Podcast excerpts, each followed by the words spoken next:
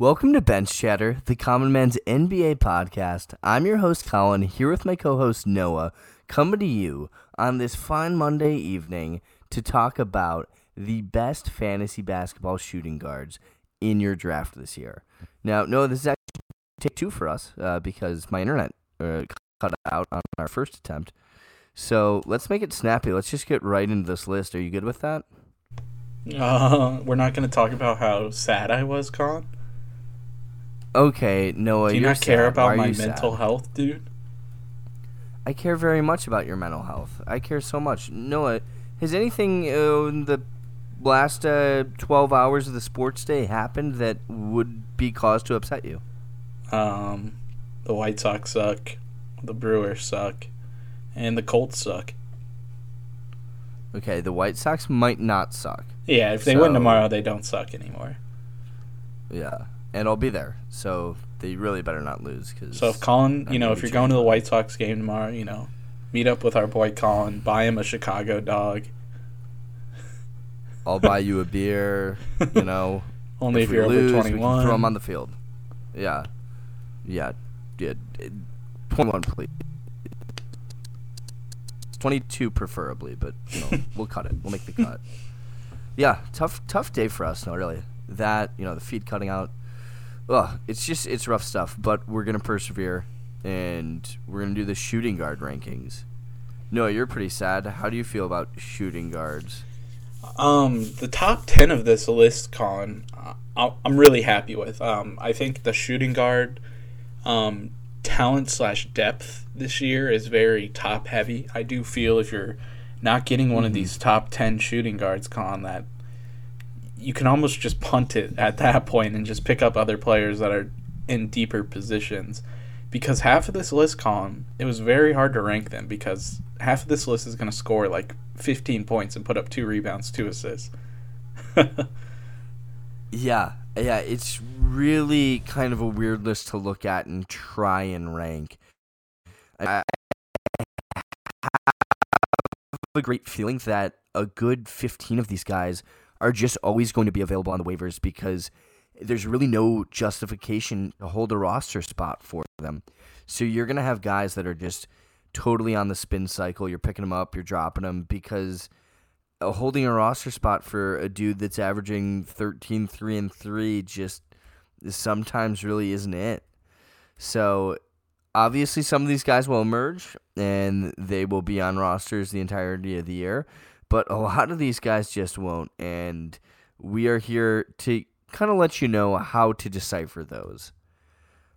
But let's get into this top section first because this is this is a real meaty part and we can go through this top tier that we have. And, and just so you know, Noah and I have kind of tiered uh, our rankings into kind of this all-star superstar category, really solid contributor, uh, some upside, and then the fourth category, which is just like these guys will be available on the waivers.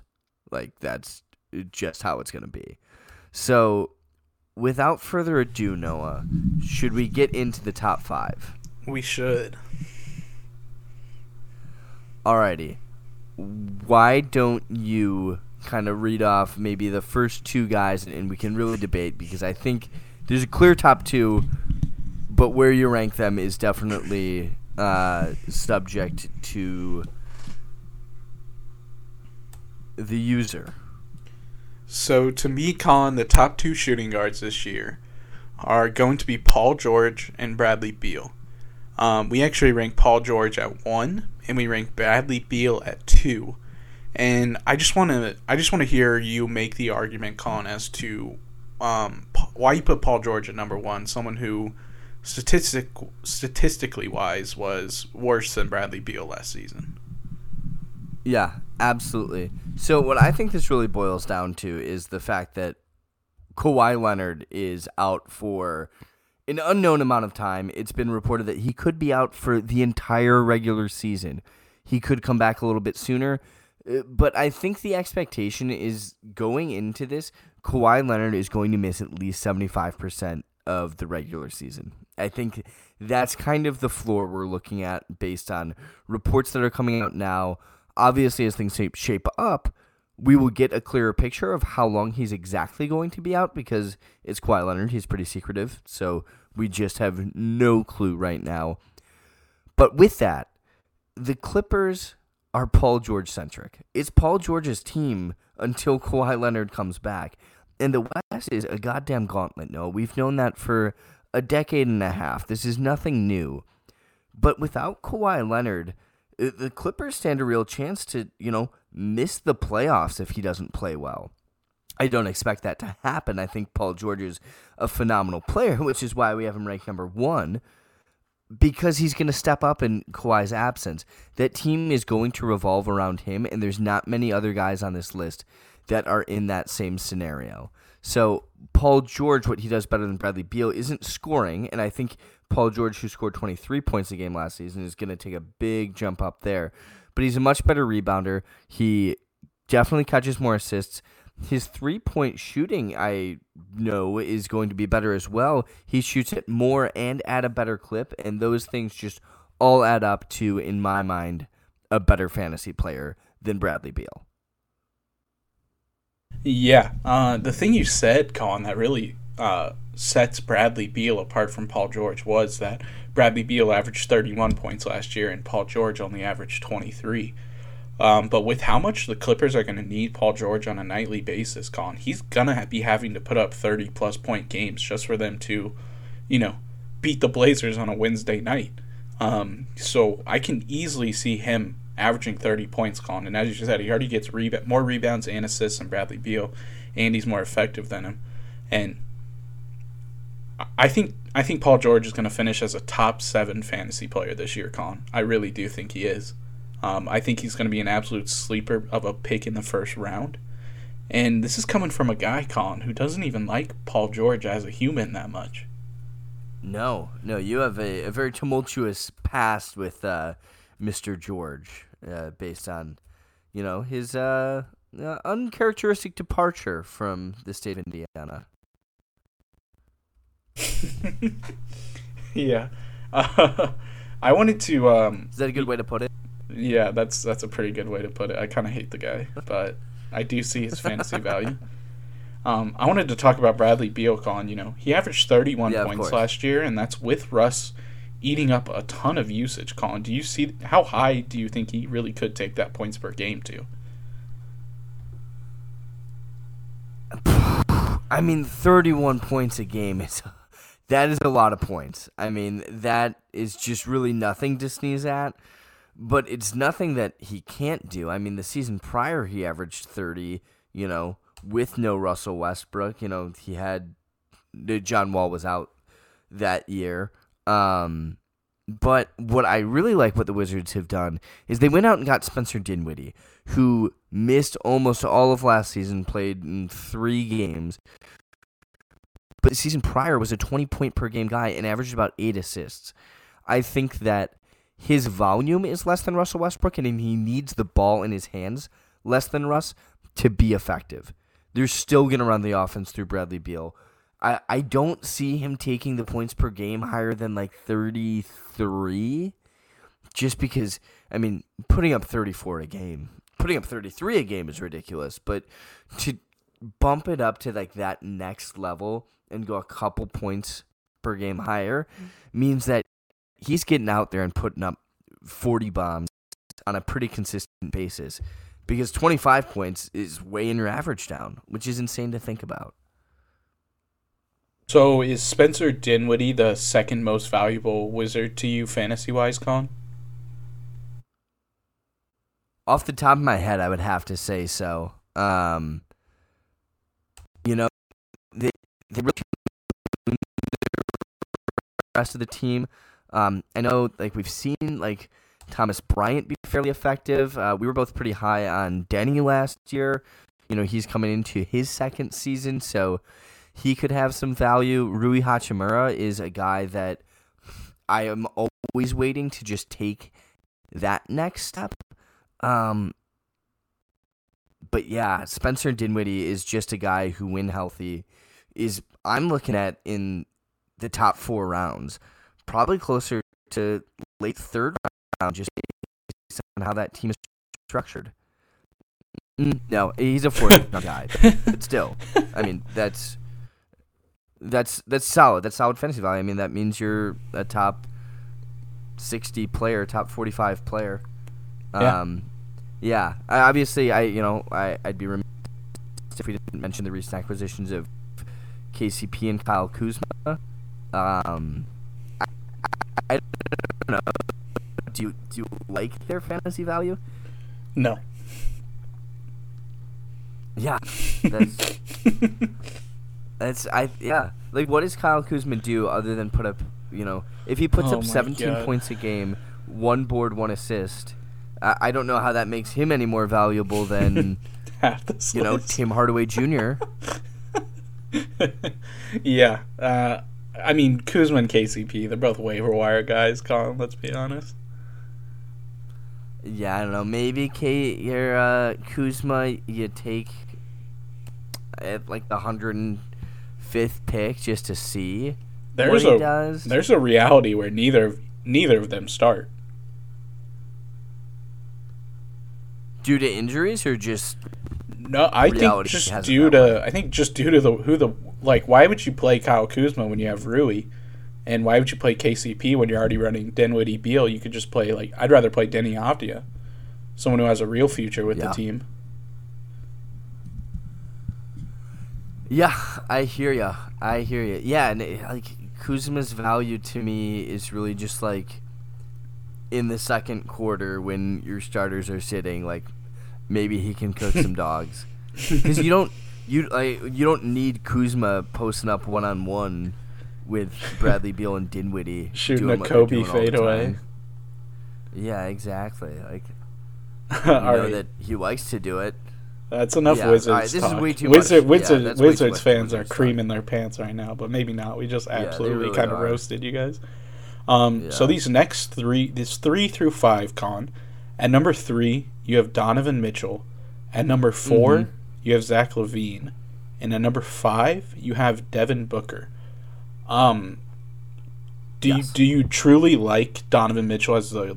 Is there is Donovan Mitchell like the clear number three, Colin, or do you think towards the end of the year any three of these guys could be the third highest shooting guard? So I'll put it this way: I think that Paul George and Brad Beal are in a tier of their own Yes. within this kind of top five. They're like S tier. I think, yeah, yeah, truly, we could make like them their own tier if we wanted to. I, I think that's silly, but these next three guys are definitely like very close on the same playing field. I think why I like Donovan Mitchell the most is because he is the ball handler on that team way more often than LaVine and Booker are. Um, Donovan Mitchell has proven his ability in the postseason routinely to be just one of the greatest scorers in this game.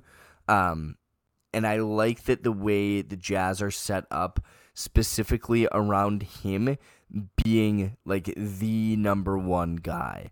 Uh, he was the only guy on that team last year to average over 20 points. You know, you were looking at guys like Bojan Bogdanovic, Mike Conley, Jordan Clarkson, Rudy Gobert, but he was this centerpiece of the scoring offense. Whereas if we look at the Bulls and the Suns, the, the same can be said about LaVine and Booker, but Chris Paul, DeAndre Ayton, Mikal Bridges, to me, take up more collective shots than the rest of the Jazz players do. And the same goes for the Bulls. I mean, the Bulls are just the great unknown because we've never seen this squad. But when you're looking at, you know, Vucevic, DeRozan, Lonzo, LaVine, DeRozan and Vucevic are career 20 point per game scorers. Like, those are guys that are wanting to take shots. And so I just don't know if the mix of them is going to take away from LaVine's upside. I could definitely I definitely do see him taking a step back from his 28 points per game last year and maybe being a little less having less output but being more efficient. Let's put it that way.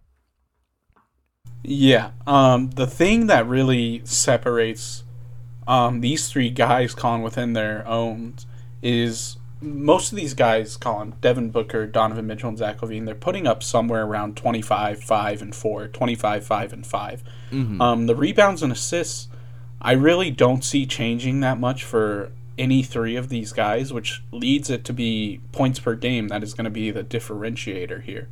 And like you said, Zach LaVine, the Bulls added so much talent in the summer in Lonzo and DeMar DeRozan that I do think Zach LaVine's scoring takes a bit of a dip on. Um, as Yeah. we saw last year, Zach LaVine had to score, had to average 26 plus just for Bulls to be in games, Colin. And I don't Yeah. really think, uh, and that was like on a game to game basis, Colin. Like he had to average 26 Yeah. per game for them to win that game. And I don't think that's true for this season, Colin. I think for the Bulls to overall be a successful team, he still will have to average around 25, but they won't necessarily be needing it from him on a nightly basis. Um, to me, No. Donovan Mitchell, Colin, I think the Jazz have clearly taken a step right there. They're they're telling the NBA world that like we are here, we want to be talked among the biggest teams. And I think they're almost there, Colin. I think the last step is Donovan Mitchell taking that um, next little scoring leap. And last year we saw him average 26 points, Colin. And I think for the Jazz to be the best team, he has to get up into that 28 to 30 points per game average range. And I think that might be this year. Um, so to me, Donovan Mitchell is my most favorable out of these three. Um, the Zach LaVine Devin Booker argument is very interesting because I think LaVine, the Bulls have so much talent now, Colin. Um, Mm-hmm. and I think that Suns team only goes as far as Devin Booker, how well Devin Booker is playing, really. Um, and I don't know. The the argument there between four and five is going to be really close, Colin, between Devin Booker and Zach LaVine. Yeah, I definitely agree with that. I I think that any one of these three guys could end up at the t- in the third spot for shooting guards. I just don't see them having the output to crack that top two, barring a major injury to one of these guys. Um, but yeah, I, I think that we can leave it at that because I think that's pretty set in stone, and I don't think we're gonna get a lot of pushback from people on that. Sans maybe some variation in the three to five range, but the six through ten range, I think, might be the meatiest part of this whole thing because the difference between getting these guys or like the 14th guy is massive. it's mind. it's night and day. like it's insane. So to run you down my six through ten, and Noah, th- there's one that I've been thinking about that I, I just I don't know what kind of season this guy's gonna have. But to take you through my list, I have Terry Rozier at six, C.J. McCollum at seven, Anthony Edwards at eight, Buddy Hield at nine, and Collin Sexton at ten. Noah, where where do you want to start in that dissecting process? Should we just go to Terry Rozier?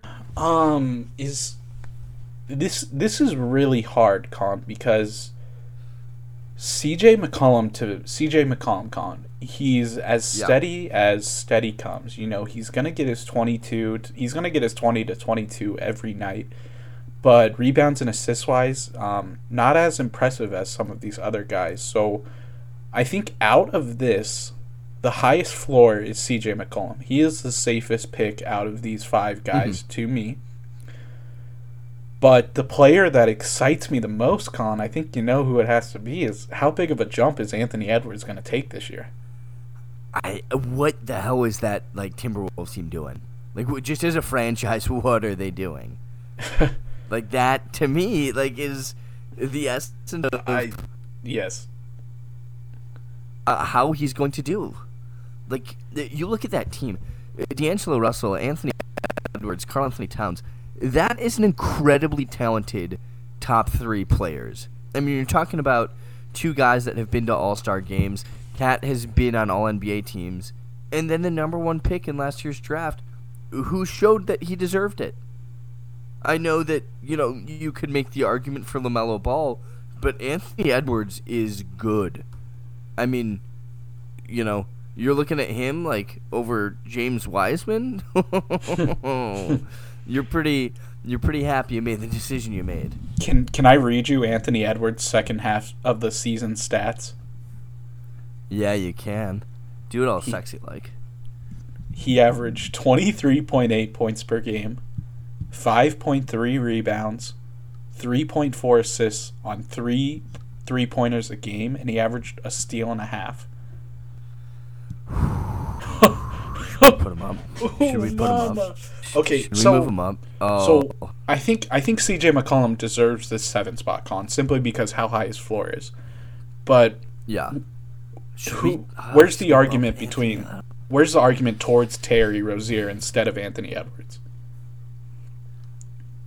I think because similar idea, you know what you're gonna get out of him.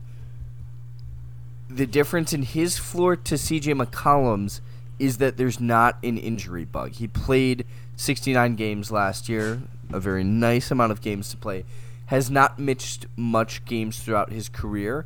I think that Hornets team as a whole is going to take a step up. I think that Terry playing next to LaMelo at his second year, his sophomore season, for a I whole think LaMelo is going to take a nice leap. Yeah, and I think that that's only going to help him.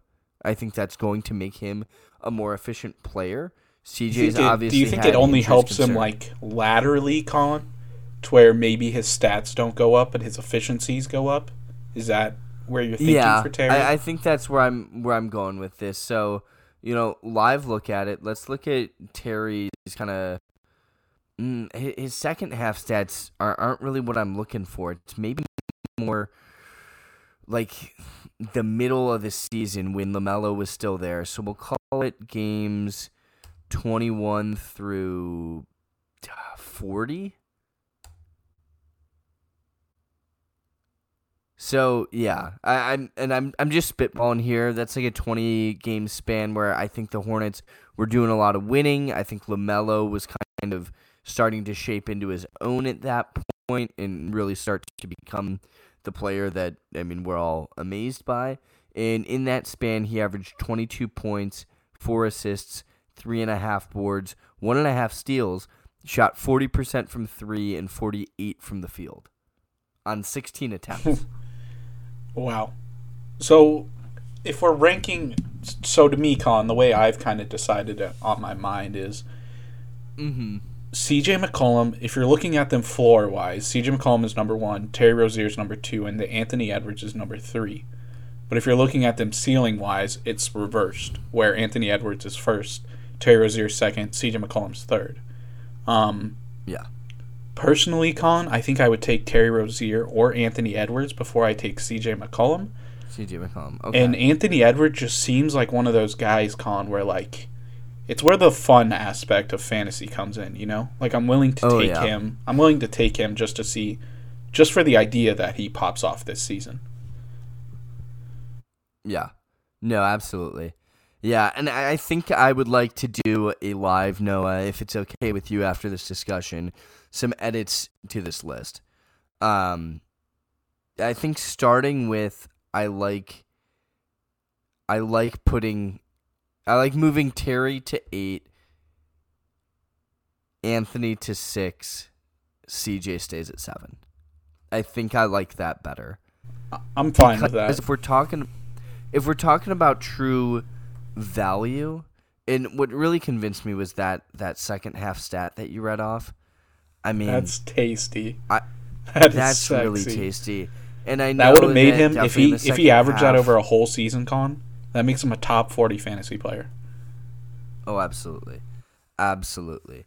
And I know that the Timberwolves as a team were pretty tumultuous and, you know, maybe not trying to win. And, and so maybe that's where Anthony Edwards, 23 points a game, came into play just because, you know, they were like, well, we got nothing else to do. Let's, uh, let's see what this kid can do. But I know they were underutilizing him at the beginning of the season, bringing him off the bench, and he still finished the season with 20 points, 19 and a half points per game, three assists, five boards. I uh, over a whole season, I, I just I take that upside over those two. Yeah. And, yeah. I, I definitely actually- in my mind I think. Uh, go ahead. I think KAT is due to have a better season than he had last year, Colin. Clearly, um, Mm, for with sure. the COVID season, he dealt with plenty of things mentally that uh, clearly affected his game on the court.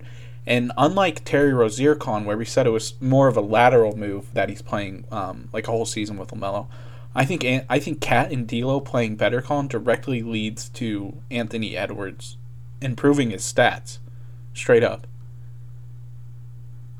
You think that Anthony Edwards can average 23 with KAT and D'Lo? So do you, you think D'Lo takes the role of facilitator a bit more heavily, and he's the one that has the points per game impacted? Yes. I yeah, I can get behind that. If because I'm think the I idea like of I think the idea of the Timberwolves winning is does have Anthony Edwards as the second best player on that team. for sure, for sure. Yeah, if they really want to be competitive, and I hope they are, just for the sake of that franchise, I think I agree with you there. Yeah.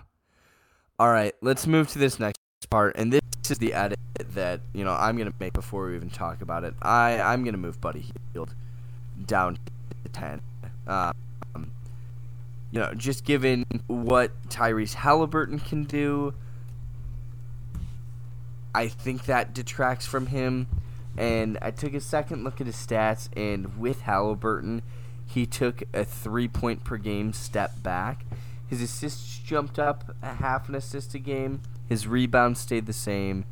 And more importantly, his efficiency was roughly the same. I mean, he was a 54.5% effective field goal shooter in 2020. He was a 54.5% field goal shooter in 2021. So, uh, while I like his output more than the next guys that we're going to get to, um, I, I just don't think that it matches Sexton's 23 points per game that he put up last year, despite me feeling that that go, down based on the Cavs retooling of their roster. Yeah, we had Collin Sexton is who we had at ten originally, now at nine. But um, explain to me, Con, why why do I not view Collin Sexton as that type of fantasy producer? Because I'm looking at his numbers from last year. He averaged 23 and a half points, three rebounds, four assists. Um, why is he not like on my mind more as being a good value fantasy player? So, uh, this is just a funny little anecdote. I remember being on TikTok around week, maybe like a month into the NBA season, and some ass muncher who knows nothing about what he's talking about was like, "I'm gonna do a blind comparison, and let's see who you guys think is better." And the comparison in the stats was uh, Collin Sexton to Jamal Murray, and Collin Sexton at that point had better stats than Jamal Murray, and the, the thesis of the TikTok was like Collin Sexton is just good, if not better than Jamal Murray. Why do we not talk about him that way? Well, we don't talk about him that way because he's not better than Jamal Murray. He plays on the Cleveland Cavaliers. That's why he has that statistical output.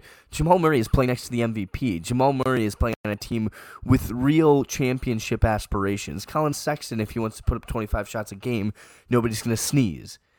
Now, what the Cavs did in the offseason, they acquired Lauri Markkanen, they acquired Evan Mobley, and uh, Isaac Okoro will be in his second season with the Cavs. I think that those three guys, the, the two additions, and then Okoro taking a step, is going to take away from what Sexton is going to output. And then if Kevin Love starts playing and like actually playing, I I just don't see him putting up those kind of numbers. So all I got from that was Sexton's as good as Jamal Murray, right? He's way better than Jamal Murray. He's Okay, cool, so cool, much cool, better than. Jamal Murray. I just had to make sure me? real quick. Yeah. yeah, I'm, I'm glad you double checked with me on that because I don't think I was very clear about that. I am I am not that big fa- big of a fan of Sexton. Colin, uh, just as a player, I don't I don't love how he plays, but he does straight up put up the stats. Colin, um, in a points league, he is he is a valuable asset in the shooting in these depleted shooting guards at the minimum. Yeah, I don't know. Maybe it, it could just really be that Cleveland uniform. I mean, when LeBron is not on the Cavs, like you just look at them as some garbage ass franchise. When he's there, it's a completely different story. You just look at them as a totally different team. So I I don't know. Maybe that's just the natural bias you have in your head up there, Noah. But I, I understand the sentiment of not thinking that Collin Sexton is a great fantasy player. I think because uh, there's a there's a large crowd that believes that Collin Sexton is very overrated, and I think I am in that crowd. Understand why? Yeah, I mean it's one thing to put up these numbers and you know be on the Nuggets, and it's a completely different thing to be on the Cavs. And I don't think that the Cavs are going to allow him to take 18 and a half shots a game this year. I, I just don't see that happening. I just I just Especially like to imagine. I just like to imagine at Cavs games are like congratulations to Con Sexton on his 20 straight game with 20 points. And then you look at the scoreboard and the Cavs are down like 30 in the middle of the third. They've won three games in that stretch. like, good job. Um, Collin Sexton, you play basketball. How do you want to handle this next tier, Colin? Do you just want to read the rank and how we have them listed and then talk well, about the guys that we like? Can I just say one more thing about Buddy Hield? Yeah. I think Buddy Hield, in my mind, is closer to these next guys than he is the guys in front of him. But based on his historical output, I think it makes sense to value him higher than pretty much everybody else in this tier. Sans maybe a couple guys that you think have some major upside, but I think that Buddy Hield's floor, what we can expect out of him, and his efficiency behind the line garner him to be in this tier. But I can understand if you wanted to fight me on that. Um, yeah, no, I agree with that. Buddy Hield is closer to this next tier, Colin, but the points per game just put him a little bit above these guys to me. Yeah. Yeah. All right. No, I'm gonna. So this next tier is uh, what do we even want to call this? Guys that average 16, 3, and 3? yeah. and then the, and the then Klay Thompson. guys that average 12, 2, and 2? Yeah. yeah, that's that's honestly pretty good. Yeah. Um uh, I yeah, I'm really I'm not in love with the ranking of this tier at the moment. This is this is where the actual it, number representation gets a little I off. I think matters less. Yes. Yeah. It's more about yeah. where they're grouped, like what tier they're in. Yeah, which is different than the point guard thing because the point guards you just know so much about and they have the ball in their hands. So statistically, it's a bit more clear where you're going to stand. Shooting guard, it's just not the case. Without further ado, the way that I have this tier of the shooting guard ranked goes Dillon Brooks at 11, Evan Fournier, Tyrese Halliburton, Caris LeVert, Derrick White at 15, Gary Trent Jr., Marcus Smart, Tyler Herro, Jordan Clarkson, Tim Hardaway, and then the big question mark himself, Klay Thompson. Yeah, what a tier. Yeah, um, I, I'm gonna let you take this one because I'm I'm just sitting at this and I, am looking at it and I'm just not loving it, but I can't figure out how to start picking it apart and do it differently because there's a better way to rank this. Yeah. Um, the first guy I want to talk about, Colin, is Caris LeVert, who I believe out of this tier of players could finish first. Um, out of this tier, he could be right there with Buddy Hield in terms of mm-hmm. production. Um, the tricky thing with Caris Colin is what's his health status looking like? Um, you know, last year he had the tumor on his kidney that kept him out for a lot a lot of the season, and this year he's coming into the season with a fracture in his back, I believe, which they called minor, but I feel like any fracture to your back, Colin, cannot be that minor. um, No. And the thing with Caris is, Colin, if he has a full season on the Pacers, Colin, and we don't say trade him for Ben Simmons, I think he's I think he's due for a really good year. Last year we saw him put up twenty four rebounds and five assists, Colin, and I think that four rebounds, five assists is staying around the same. But if he even Mm-hmm. averages 21, 22, Colin, he's right up there with Buddy Hield in terms of numbers. Oh, he's he's above. He's exceeding Buddy Hield numbers at that Yeah. point. Um, I think for sure.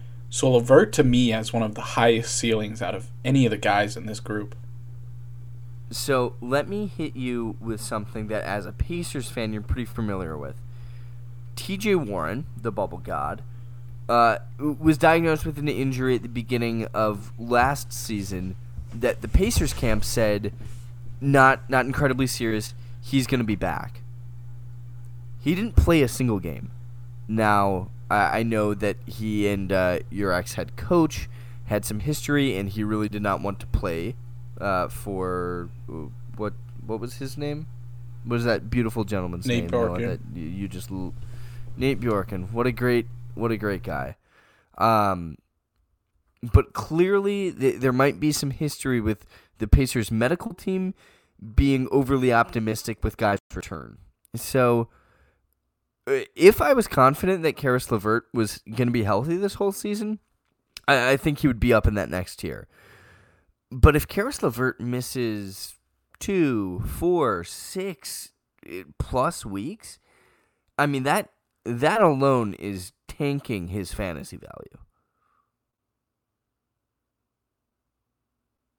Agree or, or Uh, I mean, yeah, the Pacers are saying that he's going to be ready for the opener, Colin. So if he missed six weeks, I will throw myself onto the other side of the highway. you can do that. Guaranteed. That's phys- physically that's very impressive. no, I'm, you're going to be in the car driving, and I'm going to tell you to Oh, just okay. swerve left. like drift left because if you're in the passenger, are you in the back seat? no, you're going like down with me. nut? like we're just jumping the car. Like I'm gonna, I'm gonna hit a ramp and we're just gonna. I've been watching a lot of the Red Bull Motorsport stuff on TikTok, so I, I think I can do that. I think I could probably hit that. I got you. Um, I mean, yeah, Colin, I, I, I don't like Caris LeVert and injuries just go together a little too well. But um, I don't think there's a shady history with the Pacers medical staff. I think the T.J. Warren situation. I think that I think uh, I I I really don't know what to think of that, but I don't think it's our medical staff being shady. Really, I think it'd be more on T.J. Okay. Warren's end Okay. and him having Well, fragile it- feet. In that case, I'm, I'm much more willing to rank Caris LeVert higher on this list. Are you sure you want to put him past Dillon Brooks, dude? Yeah. ah. Dude, uh, Dillon Dillon Brooks had a fantastic year last year. Uh, no, I He had mean Dillon Brooks coming year. with Dillon Brooks is coming with 18 3 and 3 every night. like that's Yeah. nothing to uh, laugh about. No, not at all. I mean, his, his three point shooting could be improved. Shit, one more 3 per game, he's Buddy Hield. Yeah, exactly, exactly. Realistically, he had almost the- he had the same points per game as Buddy Hield. Played almost all his games. Uh, I, I that's kind of where I, I just I see him progressing in that offense. I think it's a weird one. Ja Morant scored 19 points per game last year. Dillon Brooks was two points per game higher, like lower than him, That's that's and we wild. just think of them vastly different that's wild. vastly differently. So I I I know that like in the playoffs Ja Morant was insane. And you were missing Jaren Jackson Jr. for the majority of the season.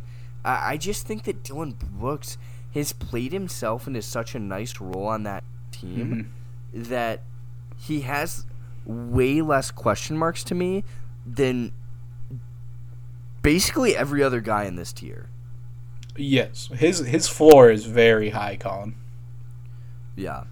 Yeah, you you know what? I'm looking at this. Evan Fournier is way too high. He does not need to be this high. I mean, we're talking about a guy who uh, on Boston last year, he was putting up almost 20 a game.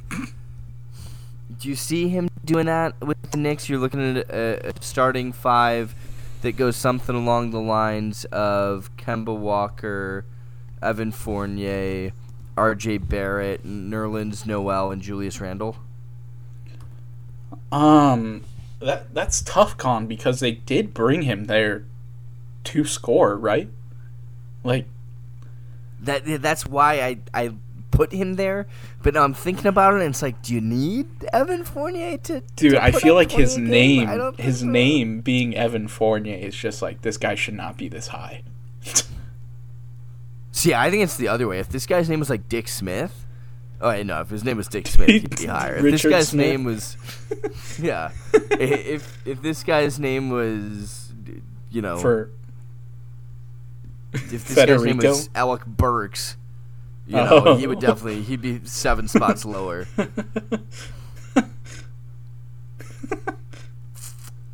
yeah. Hmm. No, I, I think that's too high. But I I'm gonna focus less on this. You have some other guys that you would like to talk about, um, and that's more important. Well, let's hear about your boy Gary Trent Jr. Con. What do you think of him coming into this season? Gary Trent Jr. I mean, if there's a guy with the high ceiling, we're talking about Gary Trent Jr. You're talking about a, a Raptors team that is very seasoned. Um, you know, they've had a lot of experience, but they're going younger now. Kyle Lowry, you know, the beloved Raptor, ha- has departed, which gives way to a guy like Gary Trent Jr. to just really take off. I mean, we're talking about a guy that – we have seen his scoring ability. I mean, this guy can go for it. I mean, what he had multiple 40 point games last year? No, just the one.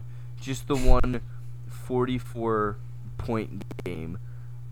But that alone to me on a team that, you know, I think they're looking to be competitive. Fred VanVleet, I know we expect to be very good this year. Uh, I, I just, I see a guy who is on a team that lacks pure scoring ability, and he himself is just he's the guy at the gym that is going to take the seventh shot after he's missed the previous six. He's not afraid to shoot. He can do it in multiple ways. You know, he's got a, a decent three point stroke. I mean, he, God knows he puts up a lot of them. You know, he averaged seven and a half threes a game last year on a 38.5% clip. I think that he is going to take his scoring to another level. You know, we're talking about a guy who's only 23. I think that the Raptors are a good franchise, and I think they're going to allow him to succeed in that way. But he could also be shit. Yeah. Um, so with Pat is, yeah, he could be very easily.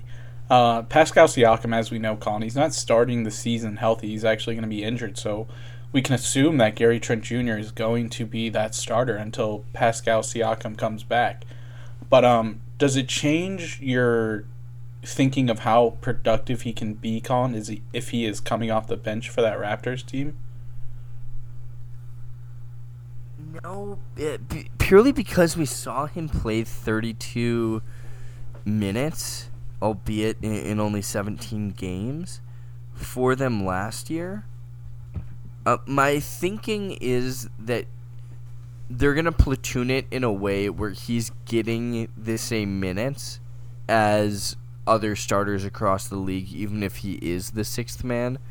Just because I mean, also you're looking at like Goran Dragic, who is getting up there in age now, and I really wouldn't be shocked if at some point in the season the Raptors just start running Gary Trent at the shooting guard, Fred VanVleet at the point guard, and Dragic is the one who comes off the bench.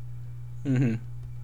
Yeah, uh, I'm a big fan of Gary Trent Jr. Con. Uh, I think he's one of the best role players in the NBA, and I do think there's a world where he can find himself 18 points per game for that Raptors team. Oh, absolutely. Um, I think um, there's a world where he gets more than that. Well, okay. I guess we're thinking of different worlds but that's fine.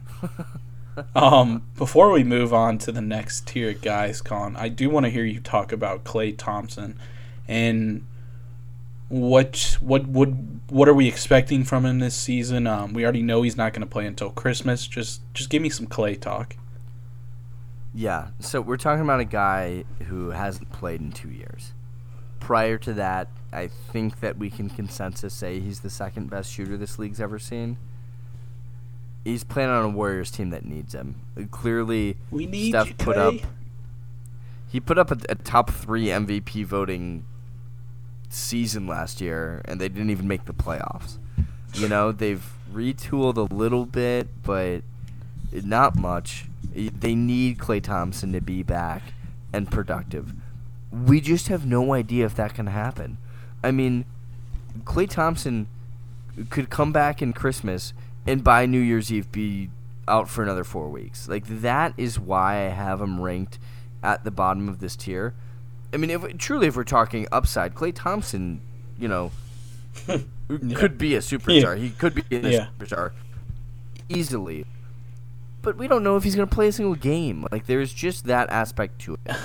Everything in the reports that I've seen says that his stroke is still there. He looks good. He can do it.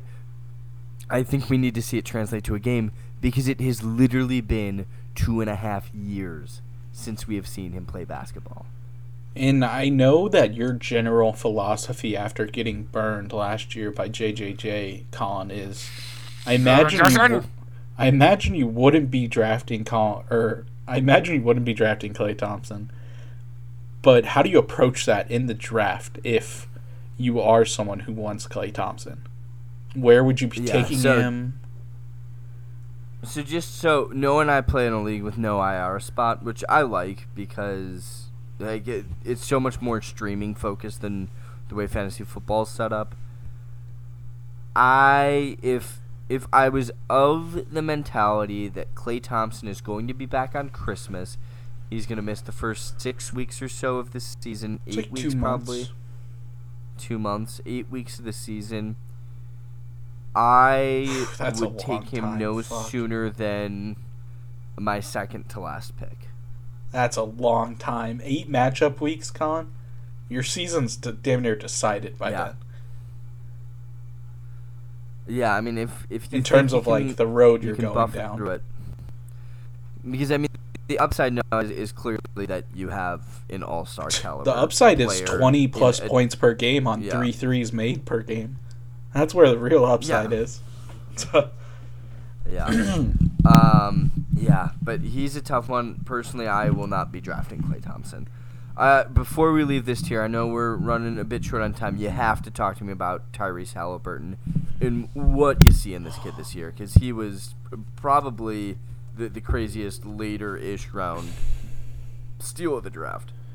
yeah. Um, to me, Tyrese Halliburton was having one of the best rookie seasons I've ever seen, and I'm not talking statistically.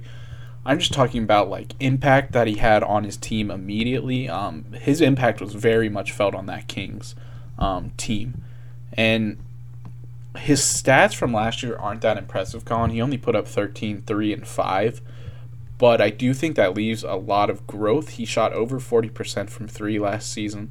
And even while his upside is maybe somewhat um, capped due to just Buddy Hield and De'Aaron Fox also being on that team, I think he's likely to have a leap this um, this season, Colin. I, I think the assist numbers are going to stay the same around 5.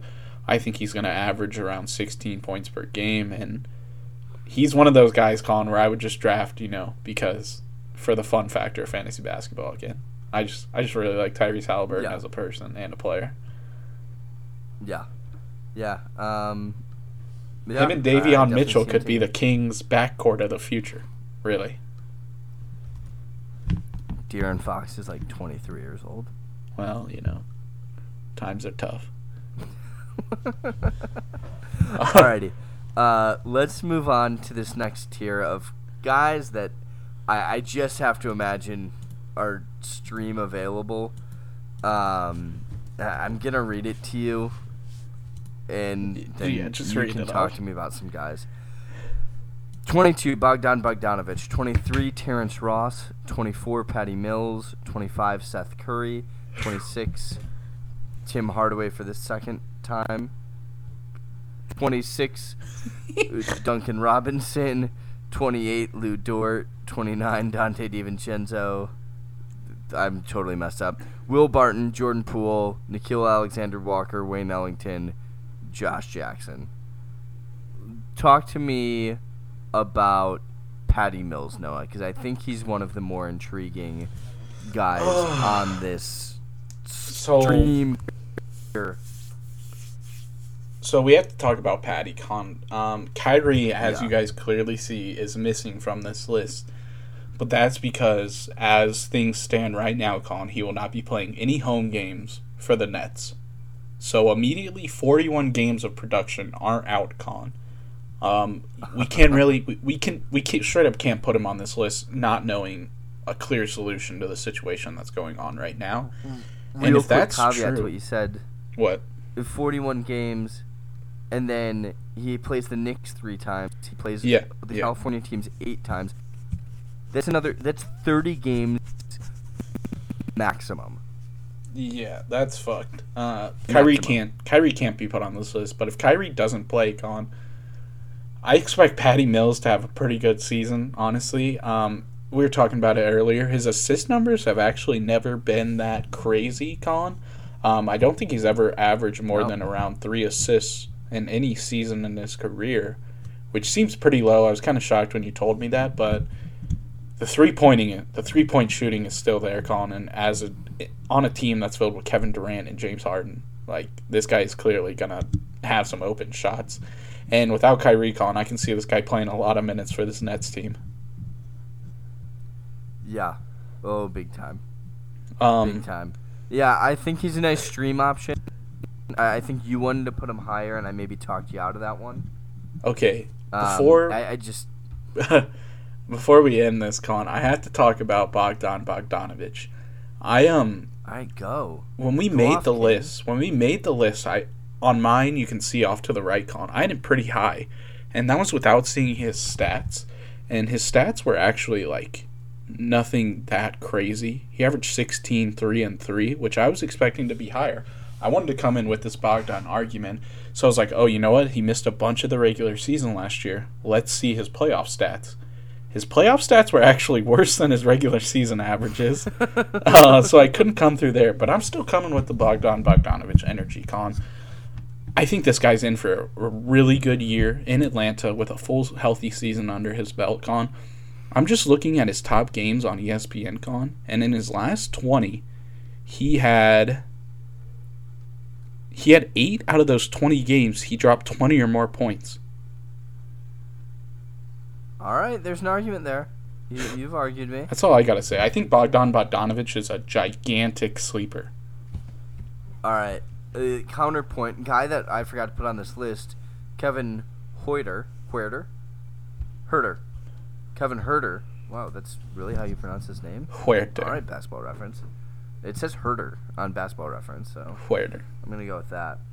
Uh, do you see him taking a step up, which means Bogdan takes a step back? I don't because Bogdan Bogdan's the starter on that team. That's that's what makes a difference to me, honestly. All right, all right. I'll I'll give it to you. All right, uh, guy, I, I got to talk about really quickly. I got You got three 30 guys seconds. that I just want to rattle off. Duncan Robinson. Uh, if this was a categories list, it would be very different. But uh, points league, I mean, he pretty much just shoots threes. He, he's not going to do much in the way of assisting. He'll he'll catch you some boards, but I think that fantasy wise, he's pretty overrated. Uh, and then the last guy I want to say something quick about is Lu Dort. What the friggin' hell are the Thunder going to do this year? I have no idea. Lu Dort was a fun sleeper last year. He was on rosters. He was off them. Uh, I think you could stream him pretty nicely, but uh, I don't see him being a routine rostered guy. Those are the three guys I wanted to talk about. Any quick comments, Noah? Um, no, I think we covered our list whole list pretty well, and um, that's another episode by the Bench Patter Boys. the Common Man's NBA podcast, and The we'll be Benson coming Cutter at Boys? you guys with our forward rankings very soon. See ya. See ya.